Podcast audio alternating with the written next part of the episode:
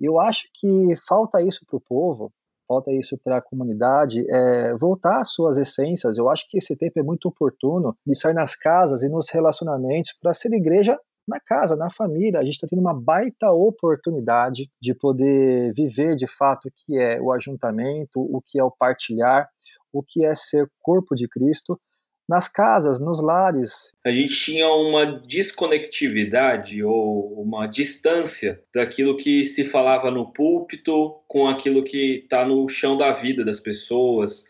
A pandemia e essa questão da presença massiva na internet por conta da pandemia, ela trouxe para a gente uma possibilidade de estarmos mais ainda é, ligados e, e atentos àquilo que está acontecendo no mundo.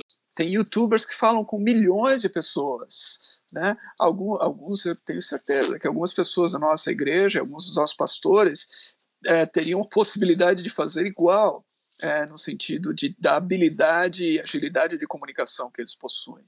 Então, eu acho que esse momento serve para a igreja parar e, e repensar a sua forma de comunicação e o seu uso de redes sociais. A gente está aprendendo tanta coisa por conta de uma necessidade, então por que não quando tudo isso passar, pegar tudo isso que a gente aprendeu e melhorar, potencializar e botar na estratégia em cima disso, porque são mais canais onde a gente pode estar presente para alcançar né, as pessoas que estão precisando da mensagem. Né? Então, assim, não é uma questão de nos tornarmos mais populares, mas é chegarmos onde nós estávamos chegando.